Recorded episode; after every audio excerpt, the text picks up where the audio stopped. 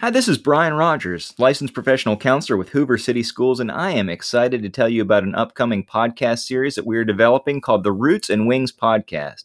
This podcast is meant to be a resource for parents tasked with raising resilient and courageous children in a world with great uncertainty at times. It's going to be a monthly conversation focusing on relevant issues facing parents and guardians today.